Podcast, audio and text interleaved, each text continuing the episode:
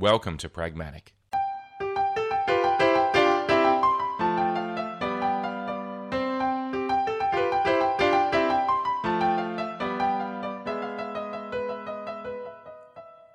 Pragmatic is a show about technology and contemplating the finer details and their practical application.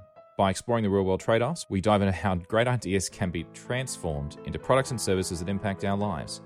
Pragmatic is entirely supported by you, our listeners. If you'd like to support us and keep the show ad free, you can by becoming a premium supporter. Premium support is available via Patreon and through the Apple Podcasts channel subscription. Premium supporters have access to early release, high quality versions of episodes, as well as bonus material from all our shows not available anywhere else. Pragmatic is also a Podcasting 2.0 enhanced show, and with the right podcast player, you can stream Satoshis and Boost with a message as you listen.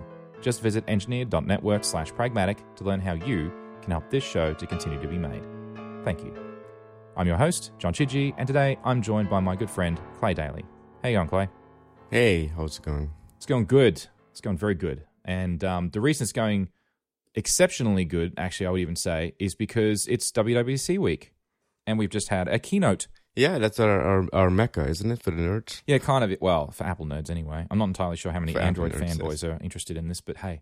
Hey, Good point. Well, well, actually, no, they're probably pointing and saying, hey, look at all that stuff. We've had that on Android for 10 years. or something. That's another good point. That's probably more the way they'd see it. But anyhow, uh, before we get right. uh, too stuck in a WWDC talk, I just wanted to give you a quick camera update, um, super quick. Um, Mhm. As you know, I've um, got a uh, my Nikon Z6 II, and this particular camera, I do love this camera, and I've been gradually phasing out, i.e., selling off my old f mount lenses and going to native Z mounts because they have Mhm. better performance on a on the mirrorless body, which is you know to be expected. Um, uh, it's not just that. Also, I, I, I've you know learning more about lenses and so on and so forth. You know, the the Z mount is significantly larger than the F mount, which means more light gathering, which means you can have you know larger glass and get um, uh, basically superior optical performance out of a Z mount than Mhm. you'll ever get out of an F mount lens. So Yep. yeah. So anyway, the only um, two lenses I have left that are F mount, I've got my um, Tamron. Um, it's a uh, oh gosh, eleven to sixteen millimeter f two point eight ultra wide, Mm-hmm. which is manual focus only now because I don't have a body motor anymore because I've sold. Oh, okay. Yep. You got rid of it? Yeah, I sold my, my D500. I sold my D500, so so it's Mhm. now manual focus only. But that's fine. I don't mind. Uh, it was only for astrophotography and and wide wide landscapes. Oh, yeah, and, so it's perfect yeah, for that. yeah, that's fine. Manual focus is probably better anyway for that. Mm-hmm. Uh, and then the other one is my um, novelty lens, 200 500, uh, constant uh, five f five point six aperture, and um, uh, I'm using the standard FTZ um, revision one mount for uh, adapter for that. Not the not the revision two one. This is the revision one one. It's got the little knobby bit underneath. So, um, Mhm. but that's okay. It, it's fine. Uh, and that's it. So now I've um, I've got my 24 200 Z mount, um, f 4.5 to f 5 point, oh, f 6.3, um, which is my do everything lens, and it's not bad. But I miss the bokeh Mhm. of a wider aperture and the low light performance. And um, so I was tossing up whether or not I, I spend four thousand dollars on a For what? a seventy to two hundred mil f two point eight. oh, Yeah, wow. yeah, I'm not doing that. Um, or or I replace my um, much beloved uh, f eighty five millimeter uh, f one point eight portrait lens. Mm. So I did that instead because that was a hell of a lot cheaper. So you have an 85 now? Yes, I do. I got it yesterday. It literally showed Oh. up yesterday. So um, I went Oh, around. nice. The, I went around the house last night and annoyed everybody by taking their photo in really low light and the vibration um, reduction with the in-body system plus the 85 mil uh, F mount combination. I, I literally took a photo of my son almost in pitch darkness um, with a one second shutter, and there was no shake, no camera shake, Wow. handheld That's amazing. unbelievable. Um, and I had to manually focus, of course, because there was not enough light to focus. No light. no, no, No candle. no, no candle. Um, and it was actually really kind of eerie, but never mind. Uh, but yeah, so and the cats, magic. yeah, it, it really does look really nice. So, um, a- as with any new lens, my favorite lens is my newest lens. So Mhm. um, we'll see how long that As it should be. Yeah, yeah, I know. Uh, I have also ordered a um, 40 millimeter uh, f2, which is kind of like a very plastic, fantastic pancake kind of lens. Oh, okay. I wanted a compact lens that would do a standard near 35 millimeter. hmm Uh, and it, it has had great reviews, except for the fact that it's all made of plastic, effectively. Well, I mean, except the glass. The glass is made of glass, but you know, Right, right. you know. So, and this is a 40. You said f two. Yeah, it's an F2. Yeah, so Okay, it's pretty. nice, nice. Yeah. I wish Sony made made something like that. That sounds good. Yeah. Now, look, when when Nikon released that one, it was all just you know, like here's a here's. Um, here's it's not it's not 35 millimeter because we've got a beautiful 35 millimeter with practically no vignetting and it's just a gorgeous f1.8 lens. You really want that, but for all you cheapskates out there that want a tiny little pancake lens, it's not 35, it's 40 millimeters. So you know, um, I mean, I don't know what Five better. well, I, I actually I've looked at photos and the comparison between them, uh, and the th- like this this this lens, for example, is like four hundred bucks Australian. That's that's amazing. Yeah, actually. it's super cheap, and when you and because it's very very small, like it's it's kind of very much like a pancake sort of style. It's not a true pancake lens, but it's pretty close to it. Um, It means that suddenly a mirrorless becomes, I, I would i think saying pocketable would be an exaggeration, but yeah, Close enough then, I suppose. but yes, close enough. Yeah, I'm looking at this here. So it, it is it really it's well reviewed lens. It's amazing. Yeah, no, it's a fantastic lens for four hundred bucks. And honestly, Yeah. um, so my my goal is to get a much smaller um little camera case and have that as like a, a little sling bag kind of thing. Uh, Mhm, Then I can take that you know with me, and uh, I'm also I've got my I'm eyeing off. Uh, there's a secondhand uh, SB three hundred or SB four hundred or whatever um, on marketplace. I might grab that and have like a super Nice. compact um, setup that's really high quality that I can just take with me anywhere. Um, yeah. so yeah, because I mean, it's a shame because you know you, we were talking uh, a few years ago about the Nikon One series, and Mhm. I've still been eyeing off Nikon One V3s, but I just can't bring myself to buy one second hand. Um, I know. Given- they're not cheap. yeah, because it's like they don't they don't make any of the bits for it anymore. That's also true. And then some of the really high end lenses are still high end prices. Somewhat. It, it's Yeah. amazing. I keep looking. Yeah, I know, and I just I, I it's just such a shame that they stopped making them because I mean you, you said to me at the time, Yeah. yeah, you were really disappointed they stopped making them, and I and I looked into it and I'm like, you know what, I I absolutely agree. I, I didn't even realize these things were a thing because when I got the, Mhm. the my DSLR, I never even looked at like compact cameras like that, and yeah, it is such a shame. Yeah. But anyway, Yeah, it's. I mean, you know, Nikon was they were ahead of their time with uh, with what they were doing with the Z, uh, with the uh, V1 system, Mm. and I wish they had just kept going. They could have done both. You know, yeah, could have had both going at the same time. yeah, they should do both. I I, secretly Right. hope that they'll release a similar product to that in the future. Like once they're done Yeah. fleshing out the rest of the Z mount lens ecosystem because they've still got some some more they need to do. They've got, I think they're releasing a an 800 mil um, ultra tele uh, prime, and uh, there's a couple others coming out. Mind you, they're going to cost you the price of a small car, but that's okay Yes. because I mean a lens is far more important than a car, isn't it? Hmm. It's very. Well, you know, okay. But I'm losing a lot of people. Okay. All right. So that was just a little bit of an update, and I thought you might find that interesting. I um, I'll post Yeah. some more photos, and I'm going on a bit of a road trip this weekend. Um, okay. Cool. so uh, I'm going to go up and have a look at uh, uh, a gorge. It's like, wow, that sounds exciting, but you know, hey, I kind of like hiking around gorges because they're cool. Anyway, Yeah. Are you gonna Are you gonna toot? Oh, probably, yeah. But I mean, I'm just going to take a whole bunch of photos and, and add them to. Um, I'm doing some scenery shots for um, for a relative, so Oh, okay. uh, advertising promo in a sense. But I'm also going to post some on my own website, of course, because why not? Anyway, Yeah. Awesome. right. So ends the photography update. Right, we need to get back to WWC. And when I say get back to it, I mean start talking about it. All right. so, um, just going through the, the the keynote then from start to finish with key points and some of stuff that I wanted to do, quickly touch on and so on and so forth. Um, Mhm. So I just want to start by saying Apple are very very self obsessed about their campus. I I I kind of feel like it's now becoming a feature in every one of their videos and and don't get me wrong. Uh, I mean, it's it's uh, it's a, one of those frisbees with a hole in it. I know people call it the mothership, but I mean, honestly, it's it's kind of uh, yeah, it's it's a very impressive big building, but honestly, God, and uh, I don't know. Maybe, maybe I'm just they're proud of it. Good for them. Yeah, But really, do I need to keep seeing it every damn video? I know. I think they they they they overemphasize it sometimes. Uh, I'd agree with you. Yeah.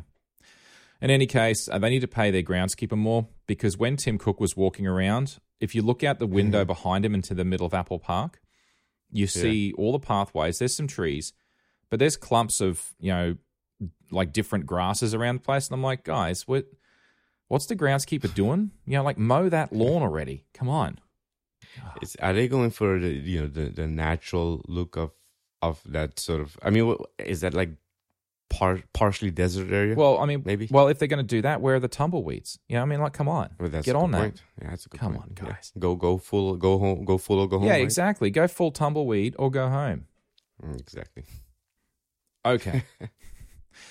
um, all right. So uh, the next criticism, I have to say, I am really tired of the cinematic transitions. Um, Mhm. It's just look. I realize they've got a whole production company with Apple TV Plus that's creating. Well, some of it's good content, some of it's rubbish. But I mean, they've got this massive bank of experience now they can draw on. I mean, good for them. Great. But it's like sometimes it's just a touch much. I just like you know yeah. but then I'm I'm an engineer. I look at that and I say, well, give me the deets. I don't give a crap about your you know transition between areas because clearly the floor does not do that. It doesn't sink into the ground like a like a James Bond movie. Um, like uh, supervillains layers don't do that. Okay, and Apple campuses don't either. Anyway, Yeah. Super villains versus Apple Campus. yeah, Hmm. seriously, it, it it some of those transitions look just like what you'd expect in a Bond film. You know, like Yeah. I mean, ser- come on. Anyway, whatever. Yeah. I'm old. The only thing is uh, that's missing is the gator pit. Yeah, totally, hundred percent. Or um, or freaking uh, sharks with freaking laser beams. You know? Oh yeah. Yeah, exactly. Laser beam. Yeah. Everyone, every shark deserves a warm meal. Anyhow, okay. uh, Austin Powers, the gift that never stops giving. Never. All right. So let's talk a bit about um, iOS. Some of the good stuff coming in iOS 16. Uh, Mhm. my on, on the iOS lock screen. So r- right up until now, if we want to get access to widgets and so on on, the, on our lock screen, we have to like wake up the lock screen and then swipe across from left to right, and then you get all your widgets up. Mhm. And I always found that annoying um, because obviously, you know, on the Apple Watch, you just like, you know, if tap the watch face, if you've got an always on display, you just, you know, turn your wrist and you can see the critical readouts of some of the customizations. So Mhm. bringing that to iOS to an iPhone is long overdue. And I'm really glad that they've they've done that because they've taken a whole bunch of those ideas from the whole Apple Watch face com- customization thing, and they're applying that to the iPhone, which is fantastic. Yeah. I'm actually surprised it took this long. I mean, with the fact that we've done it now already with you know with the with the Apple Watch. Yeah, I kind of get the feeling that they could have done it a lot sooner, and they just it just just deprioritized. They're like, yeah, as features go, it's not that critically important that they do it now, so they just kept pushing it off and pushing it off. That's that's how it feels to me, like something they could have done a long mm-hmm. time ago as well. I totally agree, they Right. could have, and it was just a mm-hmm. political decision not to. I think. Um, Yeah.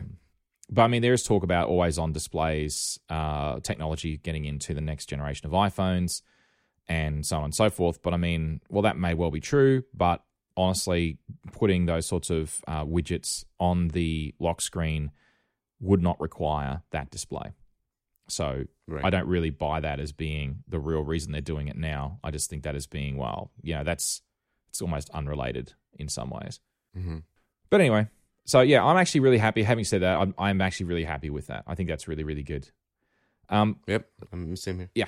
What did what did you think about the focus improvements, like the whole home versus work thing? Your thoughts on that one? I, I I think you know. Okay, so for someone who is in management who does use one phone, I don't have multiple phones. I like this. Um, I don't. So I use uh Google. What do you call it? Google Voice Oh yeah, for my work stuff, Mhm. and everything else is my my. So I don't have my work email actually in my mail app. I have I use the uh, Microsoft products for work, and having having different focuses for for you know between work and home. I, I I'm really actually pleased with that. I don't know how easy it'll be for it to set it up, though. The, the, the problem is a lot of times if something takes too long to set up, I don't waste my time doing it. what, what, what do you think? I think it's definitely steps in the right direction, mm-hmm. but I think that it, it is also a problem in terms of like integration. Mm-hmm. Um, I, I, need to know more about whether or not that will actually work um, with the broader ecosystem. Like, so many of these focus features and the definition of this is work, this is not work, lines get blurry if you're using mm-hmm. everything in mail and you've got separate mail inboxes and there's a feature to say, well, this inbox is work and this inbox is home, and hence I can now divide my email notifications coming in between those flags, that is something that's under Apple's control. But if you have Microsoft Outlook or you know or, or Gmail or you know or whatever else system you've got for your email, and it doesn't support those tags and that integration, then how will focus mode know which is which? Because mm-hmm. that's a good point. Yeah, because I mean, like some people will prefer the Outlook client, and the Outlook client will can have multiple mailboxes, and some people will actually have their mailboxes in Outlook, not in Mail. Mm-hmm. A lot of mm-hmm. people hate True. Apple Mail, you know, seriously, and I and I get why, because mm-hmm. it, it's not always intuitive. And for me, the big killer in Mail is that search is terrible. Um, it is horrible, but you know, but I suppose, yeah. Anyway, so look, I, I guess I'm I'm initially skeptical about the focus stuff um, mm-hmm. And that's simply because of my my use case, and I don't think it's that uncommon where you have uh, a separate application. So that unless unless the separate applications can handle that support, and that'll take time probably, and some may, some mightn't. Yeah, I, I need to see this in use to know if it's actually going to work. Uh, like so many right. things in the Apple ecosystem, if everything's in the Apple ecosystem, then it works. But if it, if you, if you're not, then it doesn't, and and that's right. that's my concern with that. But we'll see we'll see how that goes. Are you doing focus any sort of focus stuff now? I do have a focus mode for do not disturb when I'm driving. I've got a focus mode um, after hours at night, but I don't try to split home and work. It just didn't like I've tried, and this is I guess this is part of my other skepticism. Up until now, I've tried different hacky ways of doing what Apple now says you should be able to do, uh, and it's never mm. really worked. So I don't know if this is actually going to mm. work or not. I found that um, when I was managing a team uh, not that long ago, uh, and pre, I guess pre-COVID, probably more so, when you're juggling so many balls, I think that would really help. So, like in your use case mm-hmm. right now, where you find yourself in your career, I think that could be really beneficial. But, um, I mean, I don't know. God, goodness knows what I'll be doing in another six months' time. Who can say? But uh, maybe right. they'll become more useful then. But I don't know. We'll see. It's yeah, we'll see. Steps in the right direction potentially. Mm-hmm but anyway, that's that's really not much else to say about that from from me anyway. So I, I no, I think the biggest deal is one of the silliest and simplest things, and that's the up, updates to messages. Yeah, I'm way overdue. Uh, I cannot believe that, and and I, I thought, oh, can't you edit messages already? And I'm like, holy crap, no, you can't. And I, for some reason, I I don't know, I had it in my head that oh yeah, yeah, you could you can edit messages. Well, no, you can't, and now you can, or rather, in iOS 16 mm-hmm. you can. I'm like, oh wow, finally. Yeah. Oh, my goodness. It seems like such a simple thing that they could have done and should have done ages ago. I don't know why they didn't. But right. Thank God for that. Yeah, I mean, other apps have uh, other you know messaging app, messenger apps have been able to do this for a while, and it's really. I mean, Apple's me- may you know messages is a messages app. I think in a lot of ways they treat it like it's just a regular you know SMS messenger when in fact it's more than that if you're using it between iOS devices. Yeah, I mean uh, the the thing is that oh, I don't know. I mean, I, I guess uh, on Facebook Messenger, for example, not that Facebook is necessarily a a meter meter stick for anything particularly. I guess it's more like there are plenty of other apps out there where you can edit messages and you can mm-hmm. recall messages. There's even functionality in in Microsoft Exchange or Office 365 to recall messages and like emails. So mm-hmm. you know now you can do that in messages in as well in iOS 16, which is fantastic. So it's like right, yep. we can edit, we can recall messages. Fantastic. That's the way it should be. You'll never be able to mm-hmm. stop people from taking a screenshot. Um, right. But uh, it's better than not having it. That's for damn sure. So, uh, so hallelujah and thank you, Apple, for that. What took you so long? Yes. But um, irrespective, really glad you've done it. So thank you. Two thumbs up. I'd do three thumbs up if I had a third arm, but I don't. yeah, they've made it to 2015. I don't know, 16. I can't remember. 14. It's been a while. All right. Yes. Um, Who uses SharePlay? Do you use SharePlay? Yeah, Vic and I actually use it together sometimes. Seriously? Wow. Okay. When when he's around, yeah. When he's not, you know, when he's not busy working, yeah. We we we we you know, sometimes he plays uh uh tacky country music at me, but yeah. Disco country. Well, here's the thing. Yes. Um, I've never used it, and um, I tried to like when I was um, oh, trying to think about how long ago this was, but um, I was away for a weekend, um, and I tried to convince my wife to use it, and it didn't work first go, so we gave up. It's like that was it. Mm. You know, there was, and, and I can't even remember how long ago that was. It was over a year and a bit, but in any case, it's just like, well, what's the what's the mm.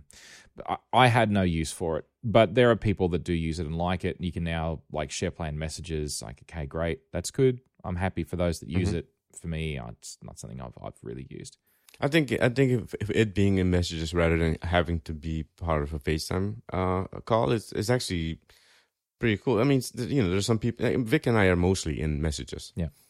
The- the- we we barely ever are FaceTiming each other, or you know, or FaceTime audioing each other.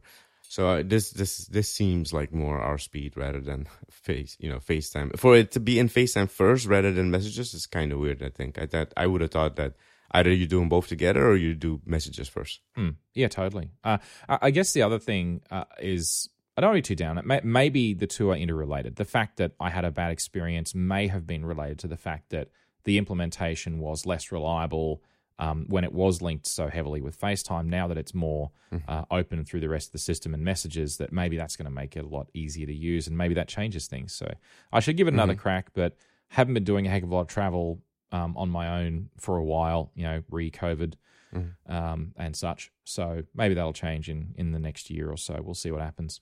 Yeah. All right. Um, dictation. I kind of was excited about this actually because I um I always found dictation to be quite a sort of a kludgy solution uh, or Mhm. solution, depending upon how you want to pronounce that word. But you know, like it hadn't been. It, it was like it was an either or thing. So either you're Mhm. dictating or you're typing text into the keyboard, Yeah, and yeah.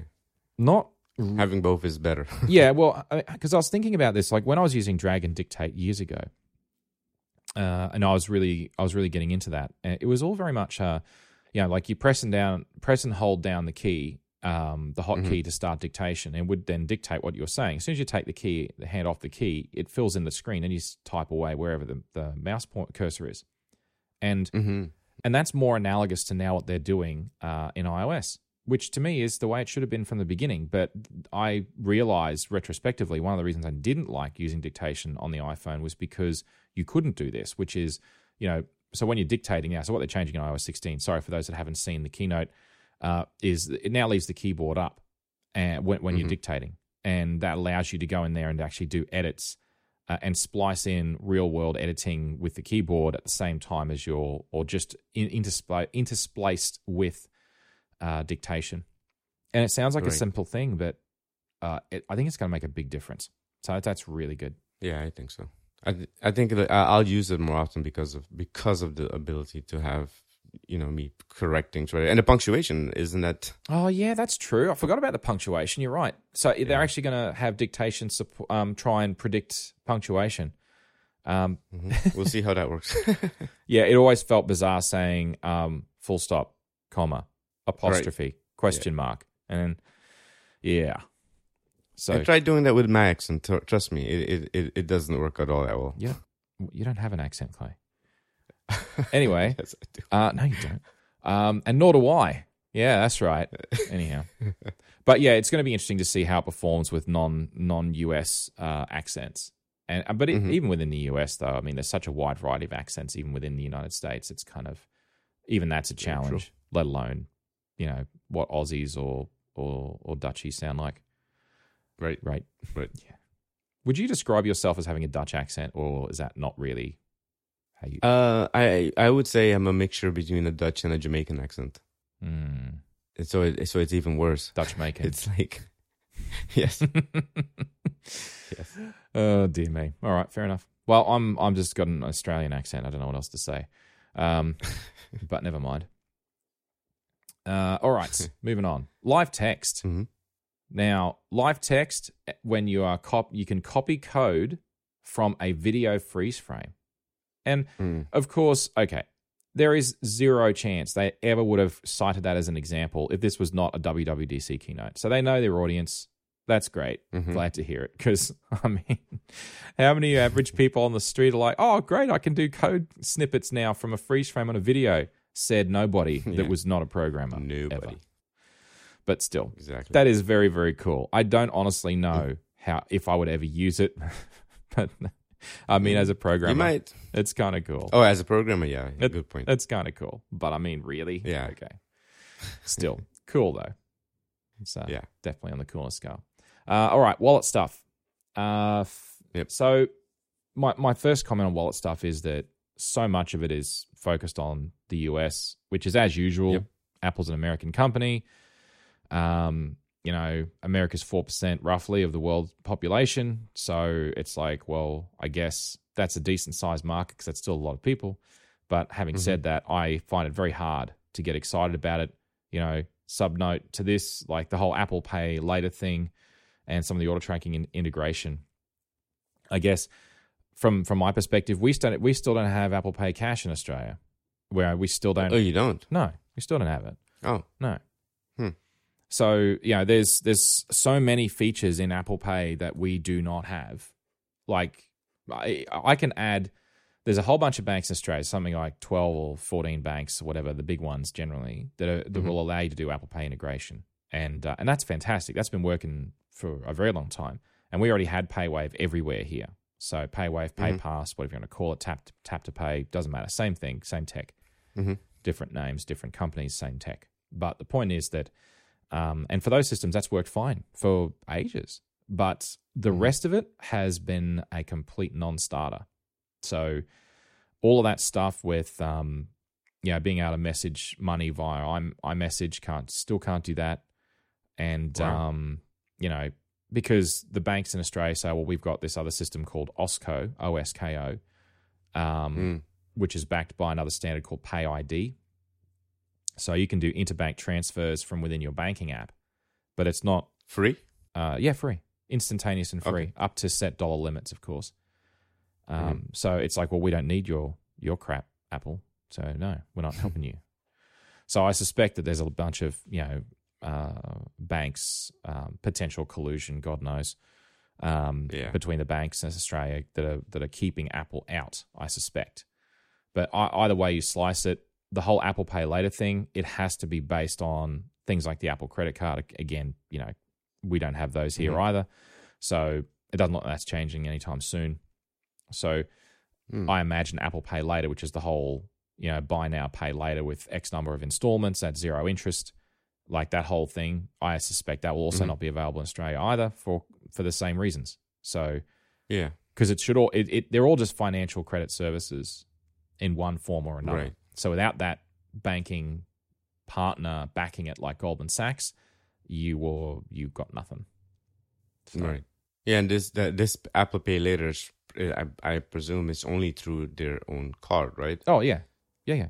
Okay. Yeah. So I mean, the whole Apple Pay Later thing is, I mean, just for the listeners, uh, the whole idea of the whole Apple Pay Later is, let's say you got something that's worth thousand dollars, uh, you can you if you use your Apple Card or Apple Pay, and uh, you do the whole Pay It Later option, then within the wallet it gives you that option, and you can say, well, I'll pay this back at two hundred fifty bucks every two weeks or whatever until it's fully paid. So I'm I pay nothing today, and I pay the rest in, you know, in a six to eight week period or whatever the terms are. I thought it was six uh six weeks. Might have been six weeks. Um, Sorry. Yeah. Yeah. So what is it? Four payments over six weeks, or Uh, so it's, I think it's six six payments, I believe, over this. I, I is it four weeks? Oh, I guess that you're right. You're right. It's four payments over six weeks. Uh, my question is, eh, so if something is paid over six weeks, are you not hitting past the window of? I mean, how do you? How do they? How did they work out the no interest? Because you're past the month now. don't know. It's a good question. I wonder how they. I wonder how they did that. Some of the details, I, I had a bit of a look before. I couldn't see any of the details um, out there, but Mhm. whether or not you like or don't like pay later systems, I mean, I um, I kind of have.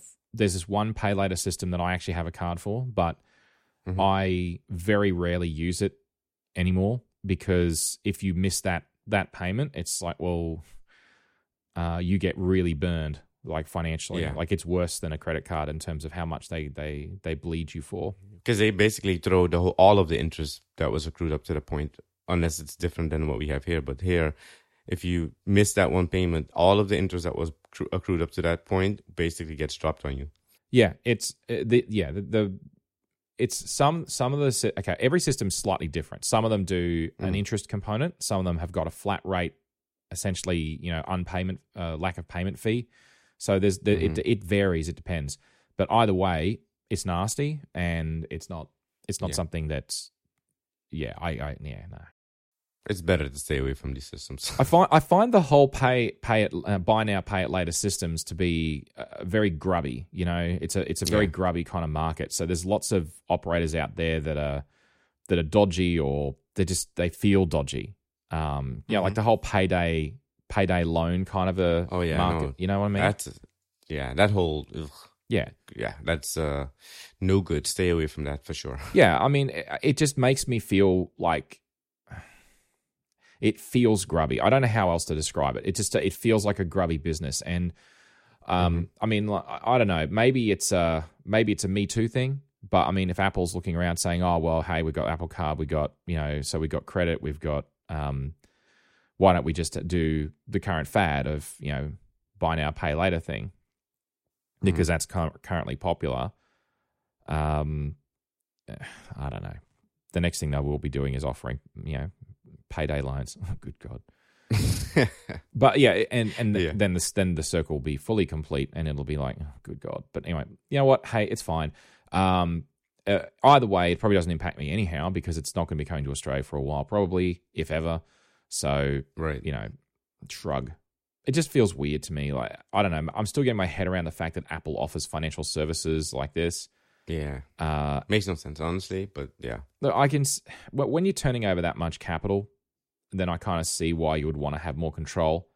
But no matter how Mhm. I look at it, Visa, Mastercard, whether it's Apple or not, big banks or not, it's all it's all funneled through a company of one kind or Mhm. another, and it's all Right. just yeah. Everyone's taken they're, they're skimming a little bit off the top. Right. It just make it just annoys me all of it. But never mind. You know, from the the Apple card, the Goldman Sachs card, you know, that that actually is my card of choice now. Mhm. Uh, everything is paid by this card. Um and I just pay it up. You know, like I just pay. Every, you know, if I if I bought something for a thousand dollars, I'll just use the card, pay it off right away. Then then I get the points or whatever or the percentages back. Yeah. But um, and you know, but credit cards are the devil. I mean, come on. Oh, totally. Yeah, totally. Yeah. But I mean, I guess my point is simply I can understand why Apple got into the whole credit card thing, but this stuff Mhm. makes less and less sense to me. So Yeah, that's all. I, you know, because I mean, in Australia, for example, you go to an Apple store, you can go and get these cards, um, like it's a uh, interest free card. Mm-hmm.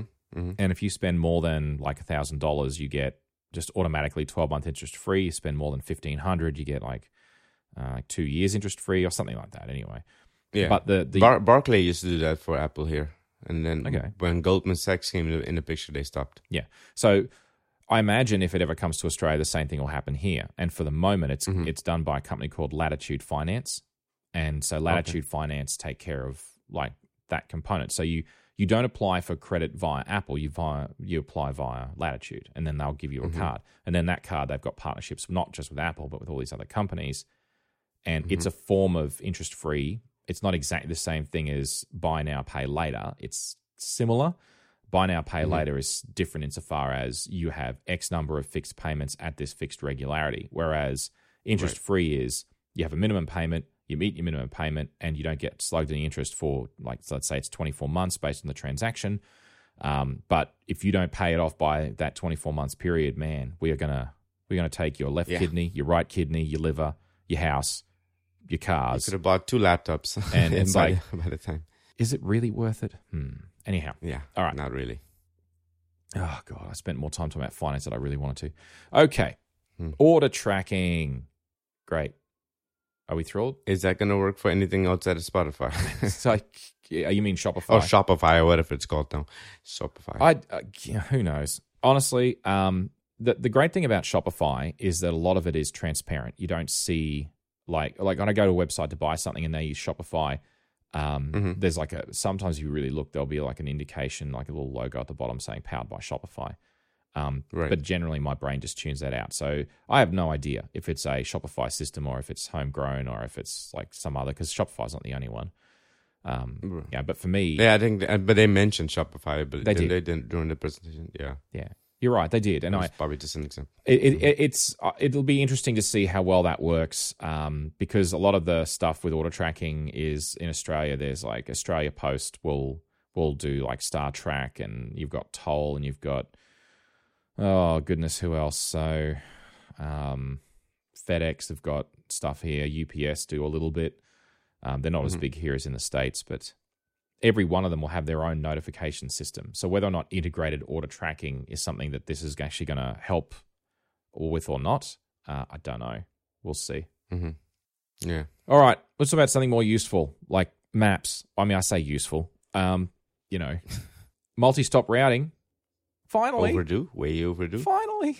Oh my god. Yeah, I, I, I mean, can I? Yeah, I, I, I, I stood up and applauded for this. Yeah, I know. I the funny thing is that in um in in my Model Three, they only added multi-stop navigation in the Model Three like three four months ago. Really? yeah, really. What, what, what is the uh, back end for for your maps in your car? Um, it's okay. So Tesla pay for a they they take a Google Maps backup and then they kind of Mhm. like like periodically, and then they apply their own to it. So Mm. it's kind of it, it's like a it's a pseudo Google Maps. Mm. It's hosted by Tesla, but it's it's derived from Google Maps. From Google, gotcha. Yeah. But I suppose my point is more that how you navigate that hasn't got like if you've got multi-stop navigation, it probably doesn't matter really about the back end data. It's more about how you manage navigation from Yeah. point to point and as waypoints. And yeah, for the longest time, people would ask Elon Musk for this, and he'd just sort of like say, um, uh, "Yeah, well, it's on the list. It's on the list. It's on the list." And he'd say the same kind of thing for years, and then finally said, "Right, finally, we're giving you waypoints. Stop it already." And and uh, it's like it's not. It's like when you're taking, if you're going, I would say more than half of the trips that I take, uh, whether it's in my car, public transport, or someone else, whatever. If I'm navigating from place to place, there is half of them have more than one stop. hmm So multi-stop routing is, to me, is table stakes, and it's annoying that we haven't been able to do that in Apple Maps until Right. Yeah. Now it is. yay, finally. Yes. Anyway, all right. Uh, I like the recent uh, being able to recall recent um, uh, Mhm. routes. That's really handy. Something I use Yep. all the time uh, in Google Yep. Maps and on my Tesla, which is great. So now you can do that in Apple Maps as well. We will be in iOS 16. So yay! It's annoying when it was isn't there, but yeah. Yeah, it's an, yeah, it is. It really is annoying when it's not there because it, it's it's like you, you want to go back and you have to go and rebuild it from from scratch. And it's like, oh, Mhm. okay, well, where was I going? Okay, and you type this in the search box. Okay, now how did I get that location? And it's no, you don't search by Plaza. You search by some other thing. I figured it out Yeah. yesterday. Was like, oh. Right. If it was in recents, just go, oh yeah, that one, tap done. Exactly. So very handy. Um, the whole city stuff, I, I think it's useful maybe if you're living in those cities or maybe if you're visiting those cities. But honestly, I, I'm not really turned on by any of that. Um, you know, like Mhm. they've added Sydney, and I'll be visiting Sydney uh, for a few days. well, uh, another another wave of massive wave of COVID and all lockdowns or God knows what happens in November, notwithstanding. Uh, but hopefully in December we'll be we'll be doing that trip to Sydney. Uh, so that might be handy. But I mean, honestly, I mean, it looks cool, like all the Yeah. the three D effects and all of the extra details on buildings and bridges and different things. But I don't know. Is that what people really want? I, I guess it's appeasing the masses because if you go for the largest cities, Is it though? well, I don't know. I mean, I guess I'm trying to figure out what them what their thinking is. I mean, if you've got like Sydney's got, well, I don't know, 4 million, 5 million people in it, let's say. So if you do that update for Sydney, then you've accounted for I'm now pleasing all of the iPhone, iOS, Maps users and giving this really great feature. So when they think of Maps and Apple, they'll think, oh, this is fantastic because they never leave Sydney. I've now catered for what? Uh, I don't know, the biggest single portion of the Australian population. If you take in Mhm. Melbourne as well and Brisbane as well, then you've probably taken in two thirds of the Australian population. Everywhere else, though, Yeah. is like, what's what's the big deal? Like, who cares? Right. I don't know. I, I know. Yeah. I'm struggling to understand uh, the I, appeal. me, me too. I, it's not something that I'm really. I mean, I, Miami, I think, is listed as one. I'm not really crazy for it. it's not something that I was clamoring for here. I was going to say. I mean, yeah, it's it's Miami. It's already awesome, right? uh, moving on. All right. Uh, sports stuff. Yeah. Who cares? Does anyone care? Yeah. I mean, sporty Yeah, people that love their sports would care. Good for them. I suppose. I, I was so bored at the sports part that I did I, my Mhm. two my only notes were who cares question mark. so I I took no notes. A- Any thoughts on that at all? Because I got none. I, I, you know, I don't remember much of the sports stuff. To tell you the honest truth. we are on we are on the same page, Clay. Okay. Man. All right, let's keep moving then. Okay, family stuff, family integration. Mhm. So now we can actually create um like shared photo libraries for a family group. And I mean, I am absolutely thrilled that they have finally done this. And I still feel like I hate iCloud photos so much. It has scarred me for life that I just cannot be bothered to try it. I, I, I- think that Apple decided to venture into these areas a little bit too late. Um, I mean, Yeah. we've all set up our systems in a way where we've had to work around these things. Yeah, Oh, yeah, they have finally, you know, a couple of years ago acknowledged and have given you family things for things like, you know, Apple Music and and all of these other subscription uh items that they have, you know, uh what do you call it? Uh not aperture, that's not around anymore, but uh, you know, the video editing and and all these sort of things. Um but th- I mean, that, I don't know, like if you're re if you're reworking your system, Yeah. first thing you should be thinking about is how do you get a system like the iTunes, for instance, or photo library to be shareable in a family. Yeah. It, it certainly is a, a problem that's been well and truly solved by on lots of other platforms. Uh, Mhm. it, it's, I mean, and don't get me wrong, just because I'm not going to use it personally doesn't mean that it's not amazing. I, I think that it is long overdue. Lots of people are going to get lots of really good enjoyment out of that.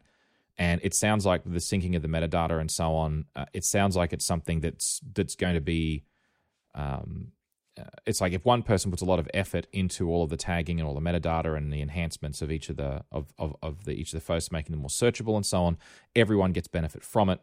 Whether or not family groups should have equal ability to do that editing or not, I don't know.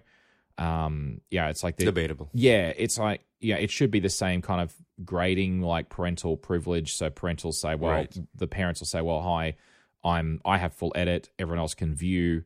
I can grant individual users um, the ability to edit certain things like these albums and so on, just like sharing on uh, on different platforms like Dropbox or you know uh, or um, OneDrive or whatever you might be using. You know, you can say, well, you get a share link to to view this, you get a share link to edit this or make comments on this, but you don't have like edit privileges, let's say, for some reason. Right. So that that kind of Right. flexibility wasn't clear to me if that's going to be available or not. But I hope that they do have that kind of granularity.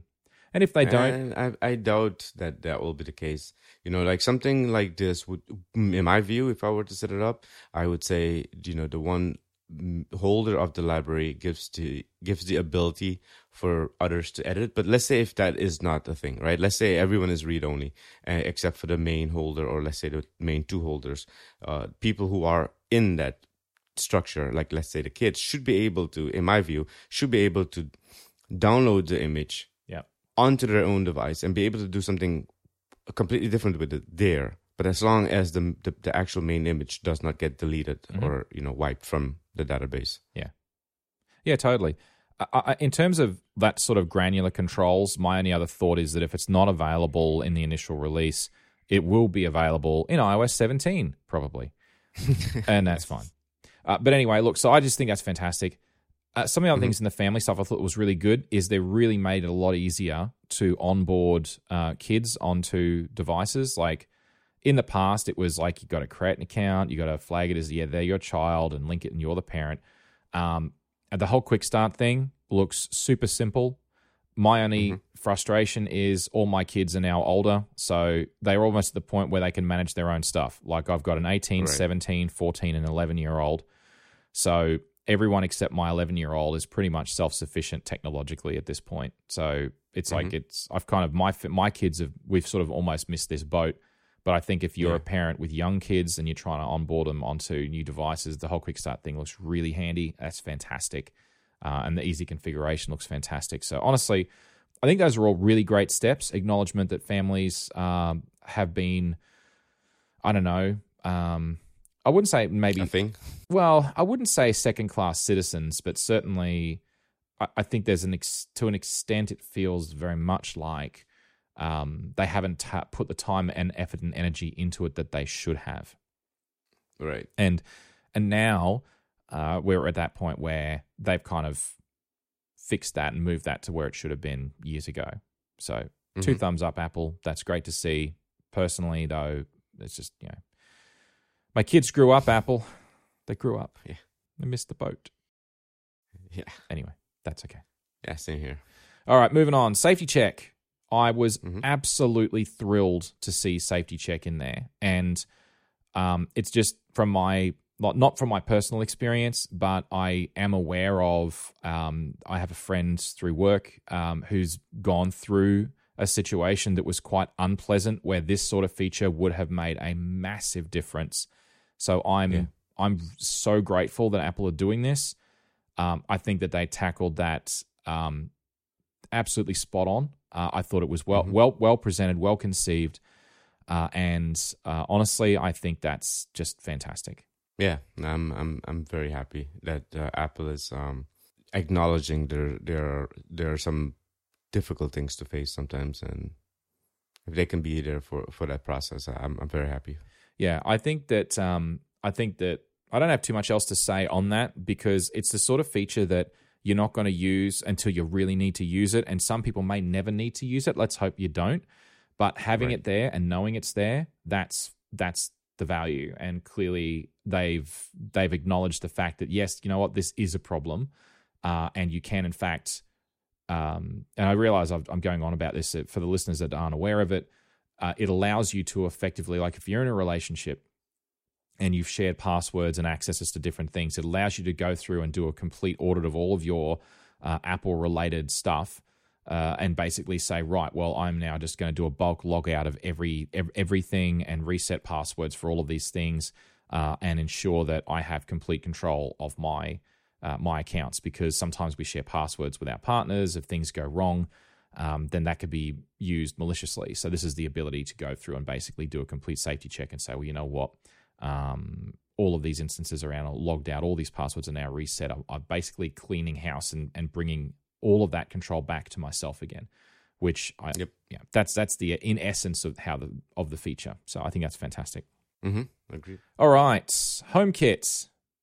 I I can't remember. I know Vic's really into HomeKit, but are you doing much with HomeKit, if anything?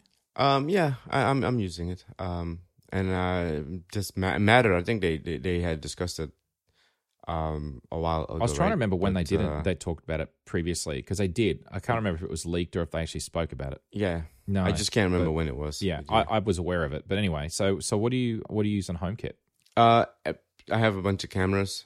I have uh, I have actually a bunch of non-HomeKit enabled i devices that are put on HomeKit via uh, Yeah. uh, plugs that are. HomeKit enabled. Um, so yeah, I mean everything everything sort of lives in HomeKit. Uh, when I leave the house, uh, so, you know, I just have a one push button and ev- all my cameras are on, so I could Nice. monitor the Cool. home front when I'm gone. So a- any of the uh, the the thing with home and matter is that it's almost like a yeah, hey, we're doing this. But I mean, there wasn't anything else about the HomeKit stuff that I really took away from the keynote. Um, I guess my take on it is well, you know, if this works more broadly, like a matter becomes the standard that everyone else adopts and it all works together nicely, hey, I'm all for it. But, you know, as I'm. Mm-hmm. Well, Will that is always the question. Because I mean, you can create a standard, but you can't make people follow it. Um, they have to be a certain Exactly. amount of self interest in them following it and motivation. So if Mm-hmm. that motivation isn't there, and that self interest isn't there, then they're going to be, well, you know, I don't know if I'm going to follow this standard. Uh, in any case, we'll see. And as I'm fond of saying, you know, I'm excited for the future potential, but it's right now just potential. So we'll we'll, we'll see. Crossing fingers and toes that that goes somewhere. Because at the moment, Yeah. I really don't use HomeKit stuff because there's really nothing. So most HomeKit stuff is double or triple the price of non-HomeKit home automation stuff, and that's what stops It me is. buying it. It's like Yeah. I'm not. It's like I'm not paying extra money for something just because it complies with HomeKit. I don't. It's like it's just not worth it. So until it, anyway, Yeah. it's fine. That's why I have some of the items that I have bought um, is on HomeKit, but Yeah. not officially on HomeKit. Uh, but you know, it's the switch. The switches are, I mean, and the plugs are, um, and those are not ex- overly expensive. Uh, but the the the main reason for doing it the way I have done it is because let's say if HomeKit is down, then at least you know, and it has happened where Yeah. HomeKit went down. At least I have other players in my ecosystem that Mhm. are still up, and vice versa. They might be down, vers- and and HomeKit Yeah. might be up. So, um, you know, I it I think is a sl- it's potentially slightly dangerous if you ha- if you need um if you need a Mm. backup system to have everything be in HomeKit. Personally, Yeah, I don't know. I I, I kind of go. I could go either way on that. I feel like I, I guess thinking about the whole diversity of the ecosystem.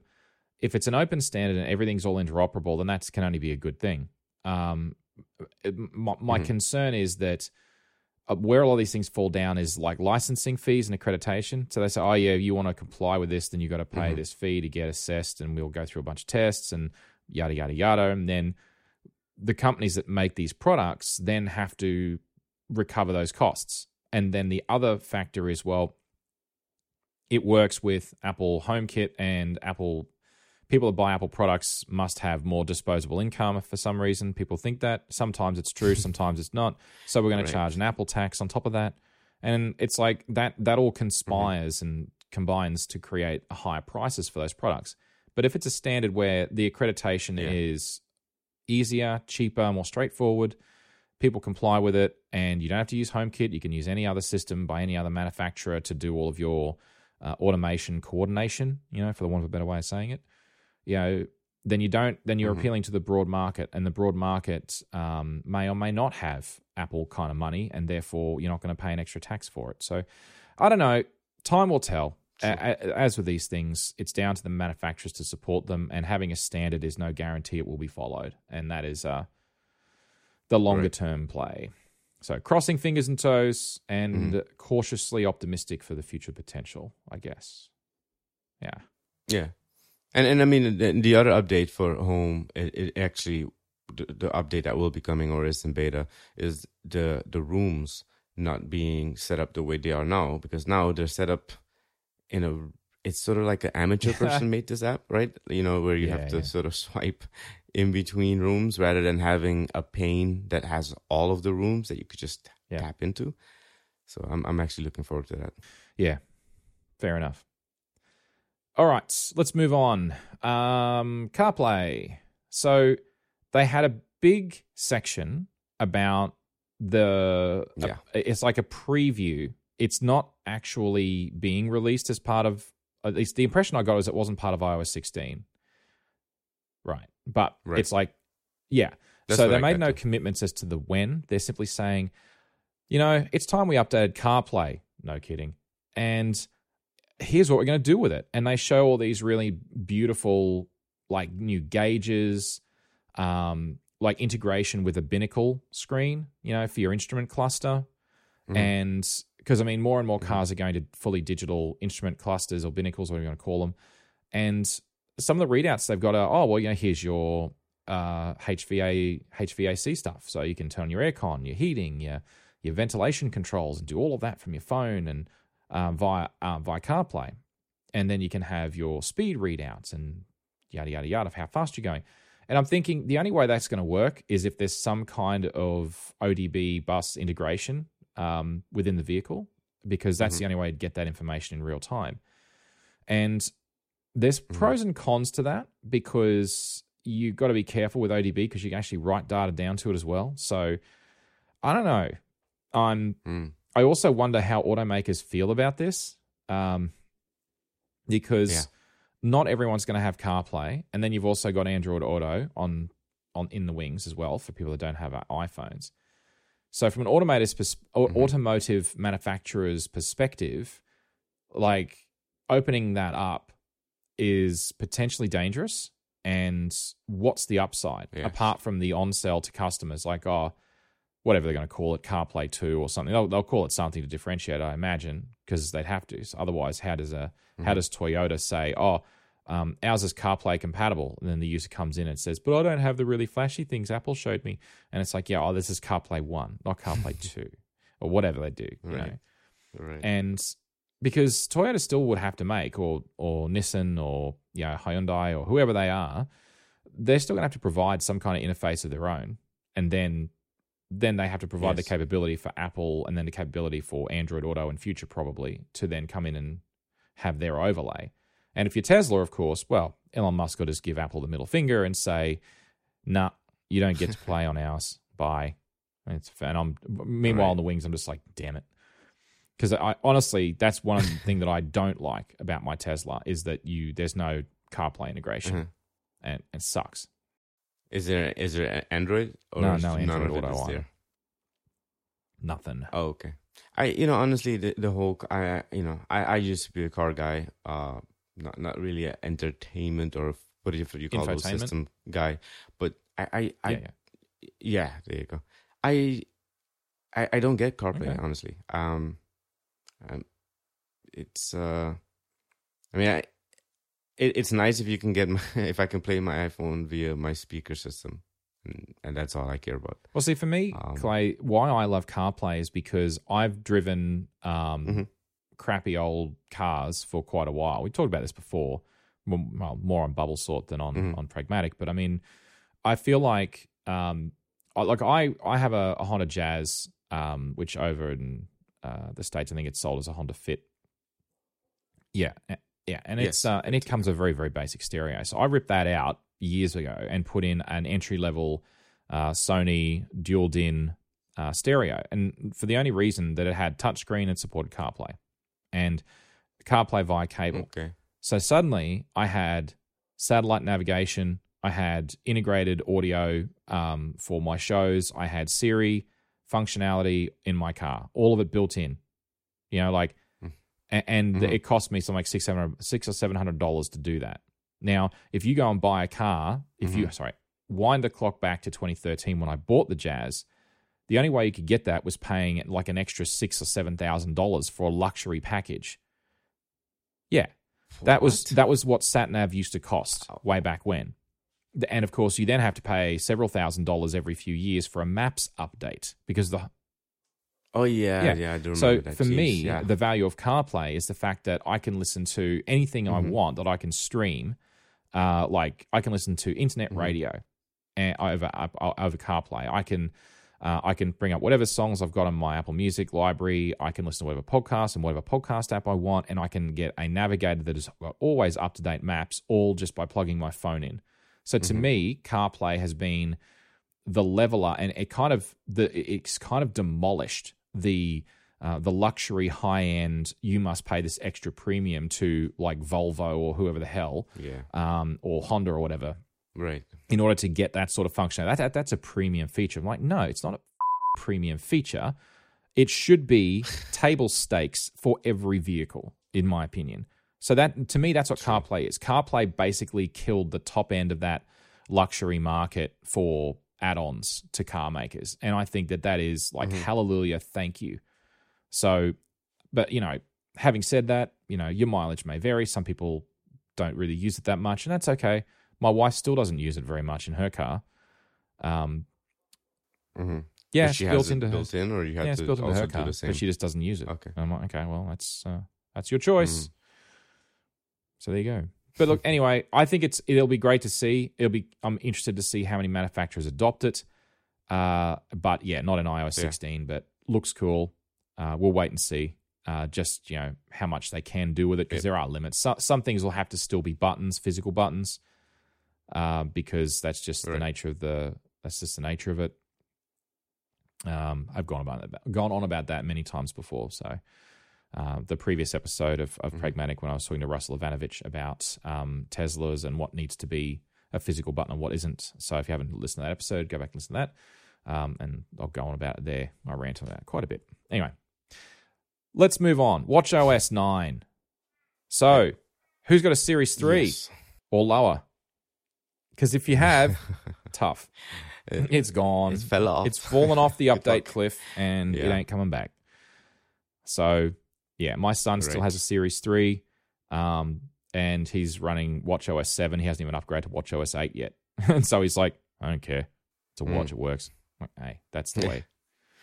right. Anyway, um, so WatchOS 9, four new watch faces and they all suck. Great.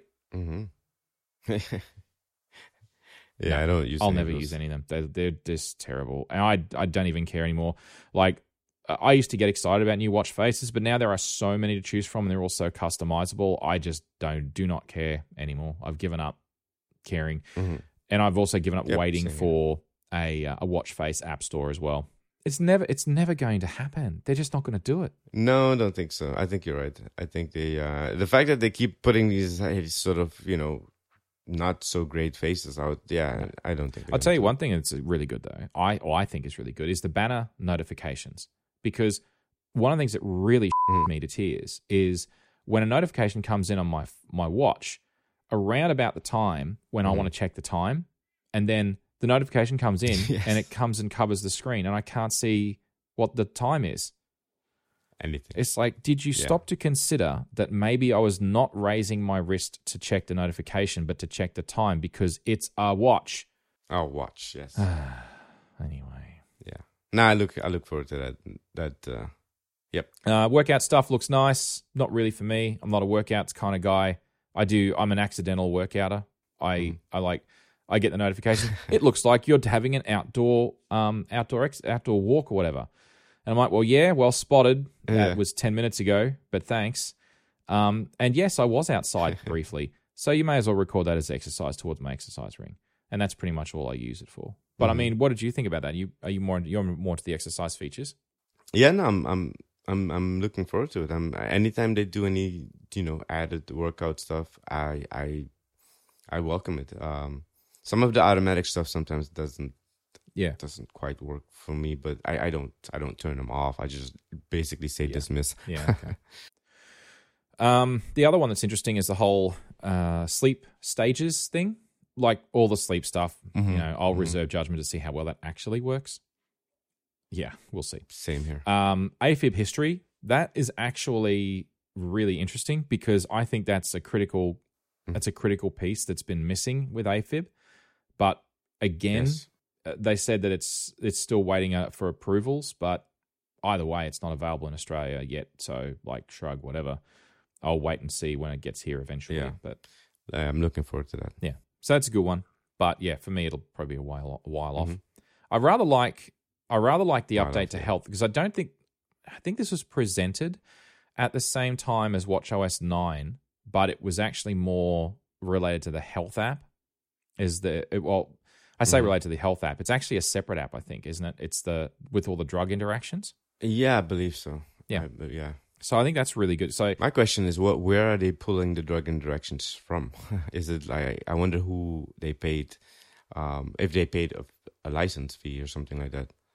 Because that that is not really infor- You know, I mean, I guess Google could give Yeah. you some sort of uh, interact uh, uh, indications of interactions, but Dr. Google has been known to diagnose cancers in people that it's just a freckle. And you're like, yeah. Right. Okay. Um, but yeah, that, that that's a good question. I, I don't know. I would hope that whoever it is is an accredited source of information for drugs and drug interactions. Mhm. But yeah, I, I think Yeah. that it's great, and I think that it's the sort of thing that you know is is is long. Well, we'll say long overdue. I think that there are other apps already that do this, and I, I don't use any of those Mhm. apps. But Yeah. the funny thing is, I probably should. So Well, you know, the, the the the funny thing about it is that um, there are a lot of people taking a lot of medications that cause interactions amongst each other. Correct, but the thing is that we in the healthcare field just sort of ignore most of those things because they are stated as interactions by the manufacturers when they did their studies, right? Um, and and so uh, this actually potentially could cause people to be more panicky about the stuff they are taking. Uh, that's true. You know, uh, so we'll see how this, um, you know, we'll see how this plays out. Uh, maybe you know, people will go to the prescriber and say, "Hey, listen, you you you know, you you gave me two things uh, that are causing, you know, uh, a slowing of my heart rate and." Uh, a massive slowing of my heart rate and my you know my my father has had you know some sort of you know heart rate issues and so you know may, you know maybe this is a good thing for for people to actually uh you know take their health more seriously but we'll see we'll see how that goes So I suppose at this point, uh, I feel like it's um, it's better that we would have it than not have it. And I think my reaction to this is much similar to when they introduced uh, ECG. So like people coming in to doctors saying, "My Apple Watch is telling me I'm dying," and the watch looks and, and watch is saying I'm dying or something, and and the doctor's like, "Yeah." And there was a whole bunch of this fear that that was going to happen, and most of that was not founded. Right. But I don't I don't actually think that. I, I do think it probably did. Like there were cases where they did happen for sure, but I don't think it was anywhere near as bad as Mm-hmm. as people originally thought it would be. But look, either way, some Right. people, you know, honestly, Clay, some people don't even think about drug interactions. They're just like, yeah, They- I'll just. I'll have uh, I'll have these sleeping tablets and I'll have these antidepressants and I'll have a couple swigs of vodka. I should be good. And it's like, yeah, you know, maybe Yeah, exactly. not do that. Please don't do that. And then Heath Ledger's Right. like, mm. and um, everyone's very sad. yeah right So anyway, uh, I think that's a positive thing. I think it's a very very good thing. I, I I agree Overall. I agree. O- overall for for for society's sake yes All right, ready to talk about the Mac? Hell yeah! yes I was not expecting. I just want to say I was not expecting that there would be a product announcement. I thought they were going to, if they're going to do something, it'd be like, here's a sneak peek of, you know, like the whole "can't innovate my ass" kind of thing um, from the Mac Pro back in you know 2013 or whatever it was. But anyway, uh, but no, they Yeah. didn't do that. They full on released uh, two. Well, I say released in air quotes. They'll be available next month. So they, I guess, technically it is a. I guess that technically is actually a a um a preview in, in a sense. But well, anyway, so um the M1 chip is no longer the king. It is now the M2, and I honestly am surprised because by the math I was doing in my head, I'm like, that means that the M2 has beaten the Mac Pro to market. So they started their Apple Silicon transition, and their top shelf, top level, highest performing, most expensive computer that they make, the Mac Pro, never got to Apple Silicon before they released the second generation of their Apple Silicon chip. yeah Now, I'm not sure what that should tell you. I mean, I guess hardly anyone buys Mac Pros. Maybe that's not a big deal. I don't know. But it certainly tells me that the Mac Pro, when it does get released, will come with an M2 in it. I think that's an absolute guarantee. I agree. Yeah, I agree. I think I think um in I mean you could go to the you know you could do a, a quad max, you know whatever they Ultra. call it, the M1 Max or Yeah. is that Yeah, the, the- Ultra? yeah, the ultra. Is that the yeah, highest one, right? Yeah. Um or or you could you could go uh and do some M M2 Ultras and not have to do Mm. quad maybe and that might be the Mac Pro. So yeah, I I I, think it's it um I, I had a feeling the M M2 was gonna drop uh soonish, but I actually thought it was gonna be in a Mac Mini. Instead of uh you know you know uh uh, you know the Air and the Pro. Well, the I think um, I've said this previously: is that the MacBook Air is the generally has been uh, the the leader in terms of new tech. So when the new tech Mhm. comes out, they tend to push it onto the Air first. Um, they tend to, not always, Yep. but they generally they do. If you look at the design of the wedge shape uh, for the laptops and the MacBook Airs. They that's where it started. Unibody started there. Um, yeah, so the, the, Yep. so just to be clear on what they actually announced, they announced the the M2, and then they announced that the MacBook Airs would now come with the M2 chip, as would the entry level 13 inch MacBook Pro. So, just briefly on the M2 chip itself, a um, couple of stats. You know, the the memory bandwidth is now like 100 gigabits per second, which is uh, like uh, 50% more than the M1, which is which is significant for uh, for what is what is essentially um, the M1 to M2 gap in terms of time is one year and seven months, so 19 months, or call it year and a half if it's easier for your brain. But in a year and a half to get a mm-hmm. 50% increase, everyone's like, oh, the M2 is just going to be like a refinement and it's not going to be massive change. I'm like, I think that counts as a massive change.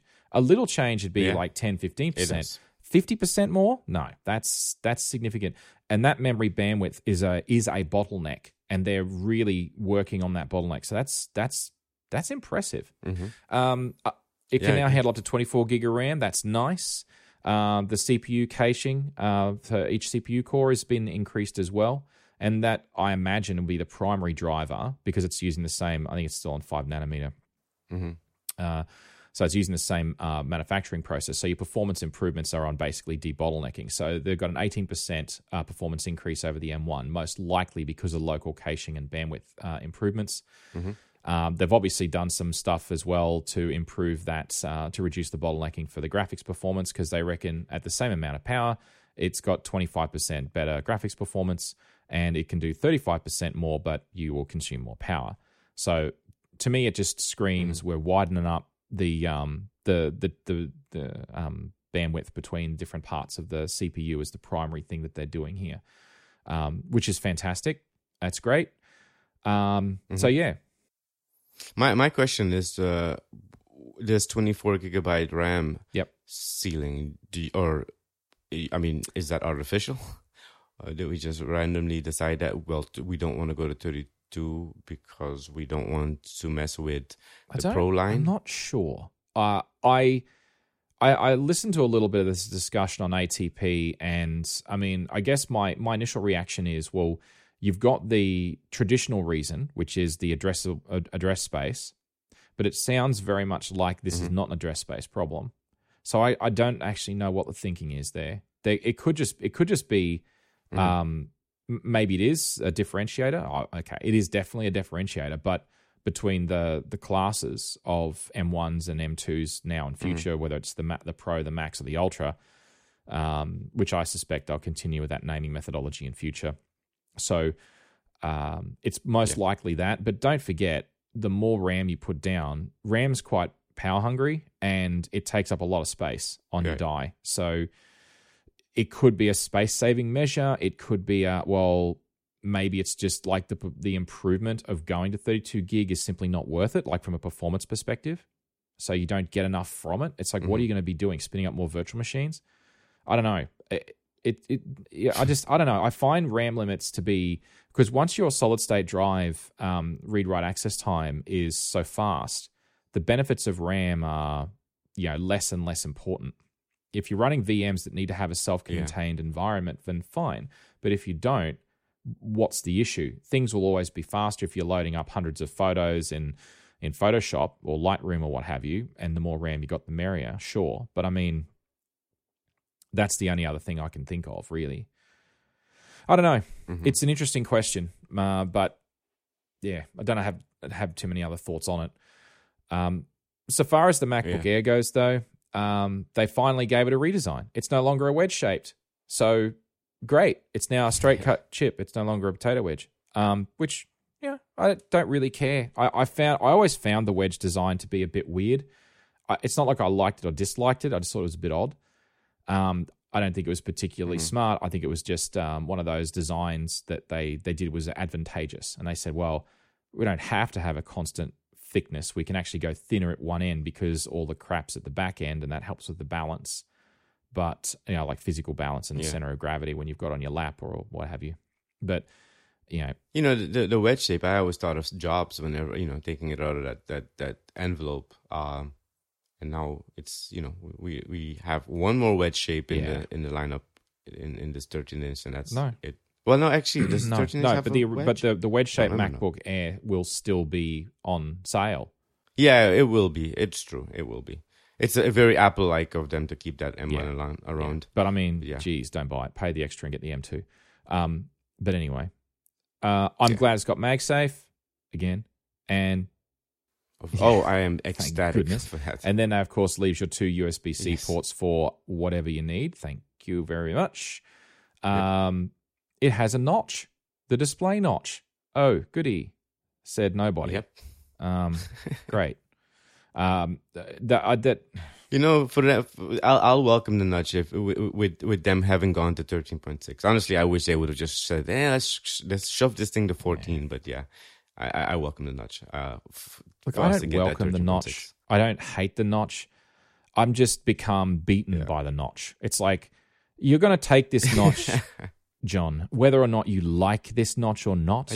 And I've been beaten up with my phone for so long now. I'm just like, my brain visually tunes it out, but I kind of, you know, Yep. and you can say, well, that's right or wrong or so on and so forth. But it's like, it, I understand it's just a limitation that this is how they're working around it and it sucks. Let's just agree that it sucks and we're just going to live with it because at some point in the future, all that stuff will become far more compact and they will get rid of the notch again. Uh, until that happens, you're going to like the notch, John. You're just going to have to. I, I just I just think that with the M2 uh, introduction, I, I, they could have they could have figured out how to get a you know the little drop, uh, you know whatever Sony calls their little. Mm. I think it's Sony uh, that has uh, the camera in the middle of the screen, or is it Samsung? One Not of those sure. two. Could have they could have figured out how to do it here. I mean, it's gonna happen at some point. Why not? why Well, not the? I don't know. I mean, I, may, maybe what they were doing instead was focusing on trying to finish the damn Mac Pro on Mac Apple Silicon because they're like, you know what, uh, we really should do this. True. I don't know. Anyway, maybe someday. Uh, 1080p FaceTime camera. Yeah. Another about time. But then I've Mhm. already got my own Logitech, you know, C920 1080p, you know, webcam that I use at Mhm. home. And I guess I know this is a laptop, so it's not the same thing. But anyway, it's it is it's one of those about time things. And I guarantee you, I will be buying one. Yes. I have made the decision. I've been waiting for the updated MacBook Air because my use case at this point with work Yeah. and everything, um, I'm going to sell my Intel MacBook Pro, which is now four years old, and I am going to buy one of these. Mhm. So I'll let you know how that goes. Yeah. Yes, in coming Nice. months. Okay. Look forward to hearing a, an episode on this. Uh, all right, 13 inch MacBook Pro, as I mentioned before. The only comment I have now with M2, still with a touch bar. Yeah. Why? Why? Why, Apple? Why do you hate me and everyone? In fact, Yeah. fucking touch bars. Oh my god. All right. So my prediction is looking forward. Um, as I said before, Mac Pro, whether it's 2022 or 2023, I've given up. Like, who knows when the hell they're going to release it? It's supposed to be this year. We'll see. Um, but by 2023, all Macs will have been updated to M2s. I think there's no question. Mhm. Um, yeah, and so I agree. this by the end of 2022 if apple has its shit together they will have everything will be apple silicon everything will be m2 available with an m2 in it which is going to be interesting if that's the case Mm-hmm. Yep. because um, that'll mean the mac studio which is really not that old will get a bump we'll see i kind of think that they're going to and i think that that will Mhm. change their story moving forward but we'll see but i i, uh, I am i know we Mm-hmm. are pressed for time so i want to keep moving and talk about mac os Yep. um, so Mac OS is being called Ventura, and I'm like, every time I see that, I keep thinking Ace it's Ventura. Ventura? Exactly right. oh, right. Anyway, Yes. never mind. Doesn't matter. Uh, yes. So love that movie. Still, yeah. Anyway, yeah. Jim Carrey's hilarious. Yeah. Um, but you know, the sad Yes, face is finally my beautiful trash can Mac Pro is no longer officially supported. Sad face, sad panda. Yeah. You'll find a way to shove it under. Yeah, I know. The Open Core Legacy patching team is already working on Ventura compatibility based on the first betas. So it'll Mm. take time, but yeah, Mhm. they'll get there, and I'll still be able to run it. I am, I imagine. Yeah. But as I said, my longer term goal will be to get a Mac Studio and replace my Mac Pro with it. I'll probably keep the trash can around. Um, I'm not turning it into a flower pot. Mhm. Thank you, Vic. Uh, but you know, anyhow. Uh, but yeah, I'll keep it around for running VMs and different things. It's still a beautiful, very powerful machine. Plus, I can run anything on Yes. it as opposed to Apple Silicon, where I can't. Um, I mean, like Right. virtual machines and different operating systems. That's a geek thing. Most Mhm. people wouldn't care. That's right. Uh, Stage Right. Manager with the window management thing looks cool. Um, I'll believe how useful it is when I see it. Um, so yeah, Spotlight Same. improvements are very meh. I kind of like, well, that's great. Um, kind of answering a a, a question I didn't ask. Um, and I've been so stung by search in mail. Like they're saying, oh, it's going to be massively better. I'm like, uh huh, sure it will. We'll see. Yeah, we'll see. We'll see. I'm not going to hold my breath. Um, the big one for me though is pass keys. Yeah. Now, Yeah. I I mean, is this? The I think it is the future, but there's a big but. I, well, I want, it, want to be it to too be. because the whole idea of a pass key is uh, that you generate it on the device and it's unique to that device and your account, and then it synchronizes that with your other Mm-hmm. devices on that account via the iCloud synchronizing uh, in the back end. So there's no more password anymore. You simply go to a website and it says, um, you know, do you authenticate whatever else biometrics to get into your device, and then you can access the website. So it's like there's no passwords anymore. Yeah. So if you're if the site you go to has very poor cybersecurity practices and it gets hacked, um, there's no passwords to leak, and it's all you know it's all encrypted. Right. So they basically will get your password, your your pass key, um, hash equivalent or whatever else, and that'll be the end of it. They they won't be able to use that anywhere Mhm. or for anything or decode it or anything. So. You know, just like standard Right. you know, en- en- encryption technology. The, pro- the the FIDO Alliance has been working on this since 2013, uh, and FIDO, I actually looked up what that meant because I didn't know until just today. Uh, it's the Fast Identity Online, FIDO. Uh, Mm-hmm. My issue is simple that, um, yes, it supports cross platform access to passkeys. So if you go to a non Apple device, you log in to iCloud on that device and you get access to the passkey via a workaround with, like, uh, they showed a, um, a QR code. Um, which I imagine would be the way they would handle that. Okay, fine, whatever. And there's an authentication using method using your phone. Look, honestly, I'm sure that'll work, but Apple ultimately will hold all of your keys. So unless there's some function that is uh, cross-platform, as in to say, not just Apple iCloud platform to host your pass keys, it's going to be a non-starter for a lot of people. Now, they didn't go to that Yeah, level of detail. I really hope that that's available. But if it's not, it's going to be a non-starter. And I think that that's what Fido's been working towards. So hopefully that's going to be in the future. But it, like, Yeah, like the guy said, at least he was honest. Uh, they're honest about it. It's going to be a journey. No, it's going to be a journey. It's going to be a long journey, really long journey. yeah. But that's okay. Yeah. I don't mind a journey. And every journey starts with a single WWDC keynote or something like that. uh, with gaming, they got Metal 3, which is always better than Metal 2. And I, again, switched off for the game demo because I don't care. Um, any thoughts on gaming? Yeah, I don't. I don't go to gaming. I don't go to gaming for Apple, so Yeah, nah, me neither.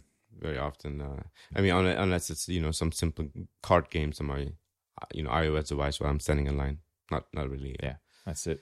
Not really up there. All right. The thing I've mentioned is continuity camera. Um, you can you can bring your Mm. weird ass adapter and you put the adapter on top of the screen and you stick your phone in it back to front so that your phone's got its little cameras looking at your face, and you then integrate your phone in real time with all the tracking stuff and features with your Mac OS Ventura. I mean, look, this continuity, continuity, Continuity, yes.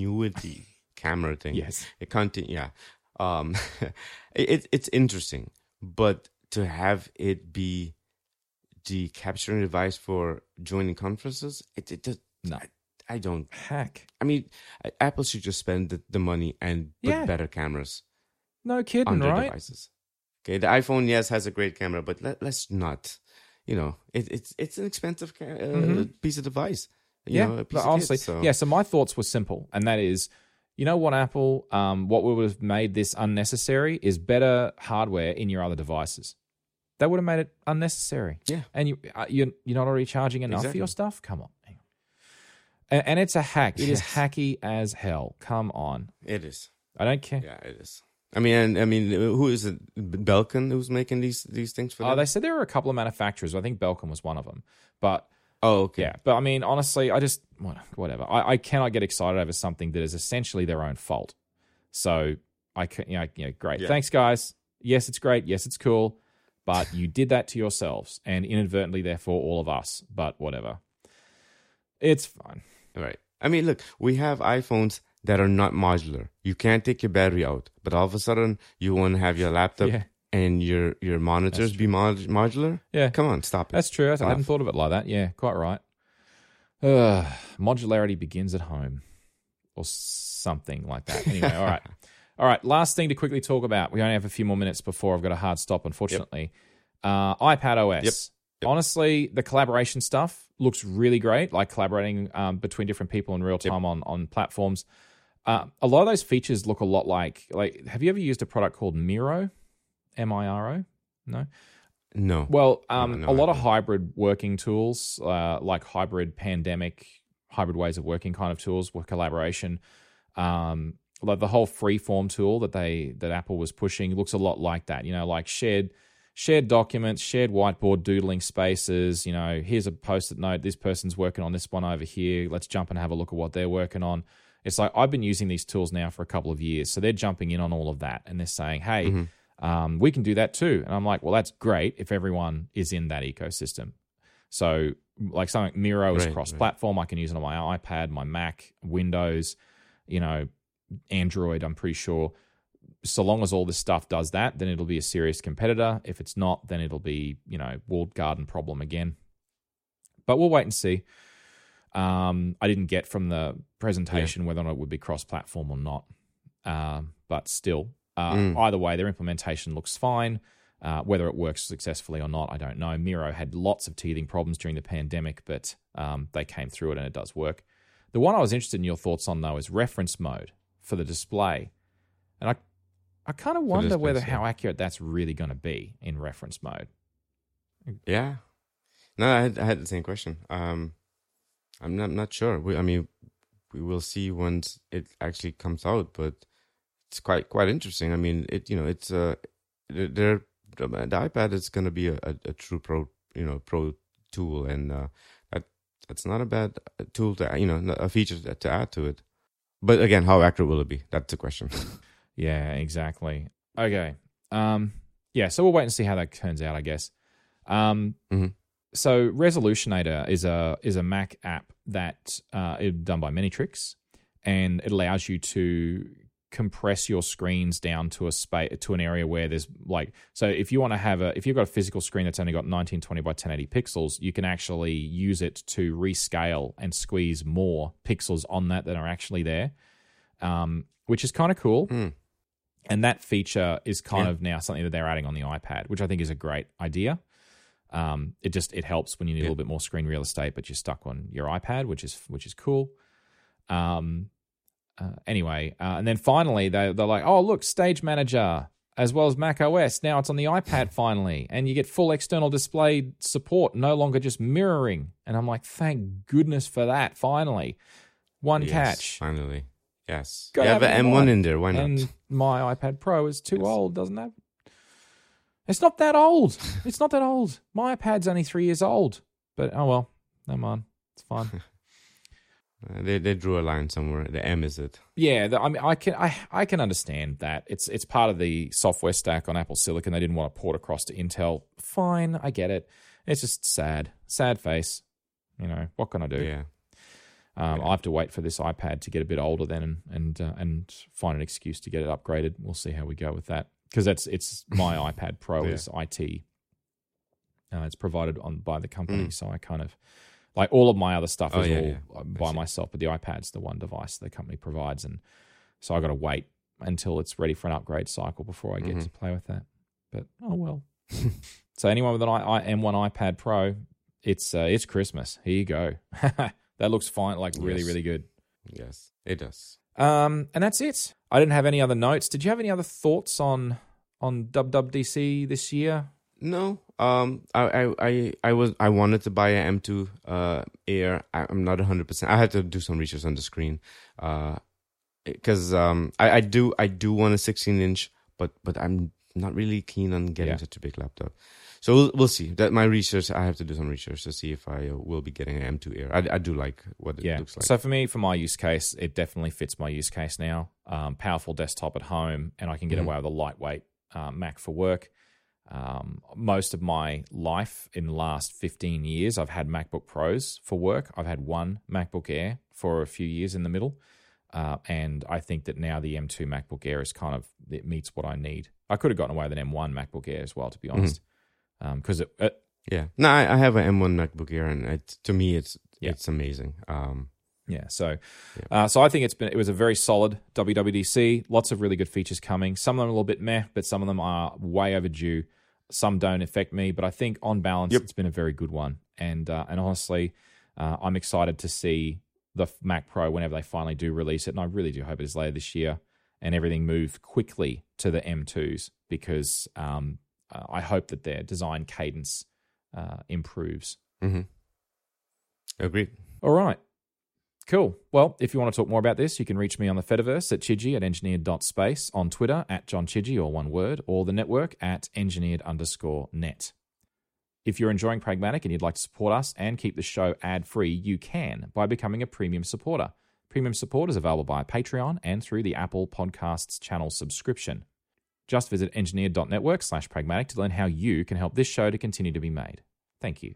A big thank you to all of our supporters. A special thank you to our silver producers, Mitch Bilger, Kevin Kosh, Shane O'Neill, Leslie Law Chan, Hafthor, Jared, Bill, Joel Marr, and Katharina Will. With an extra special thank you to our gold producer, Stephen Bridle, and our other gold producer, known only as R.